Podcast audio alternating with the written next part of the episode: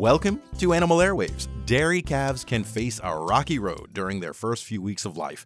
Diarrhea and pneumonia are common problems, but another that may fly under the radar is an umbilical or navel infection, usually caused by bacterial contamination. After producing painful inflammation, bacteria can spread from the navel into the bloodstream and then to the joints, lungs, and other organs. The result can be serious secondary infections like arthritis and pneumonia. Even after treatment, affected calves may face decreased weight gain and a higher risk of death. The reported rate of umbilical infections varies widely, in part because signs aren't as obvious as with diarrhea and pneumonia.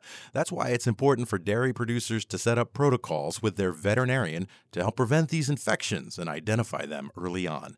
Animal Airwaves is brought to you by the UF Veterinary Hospitals, embracing the value of preventive pet care. Visit us at animalairwaves.com.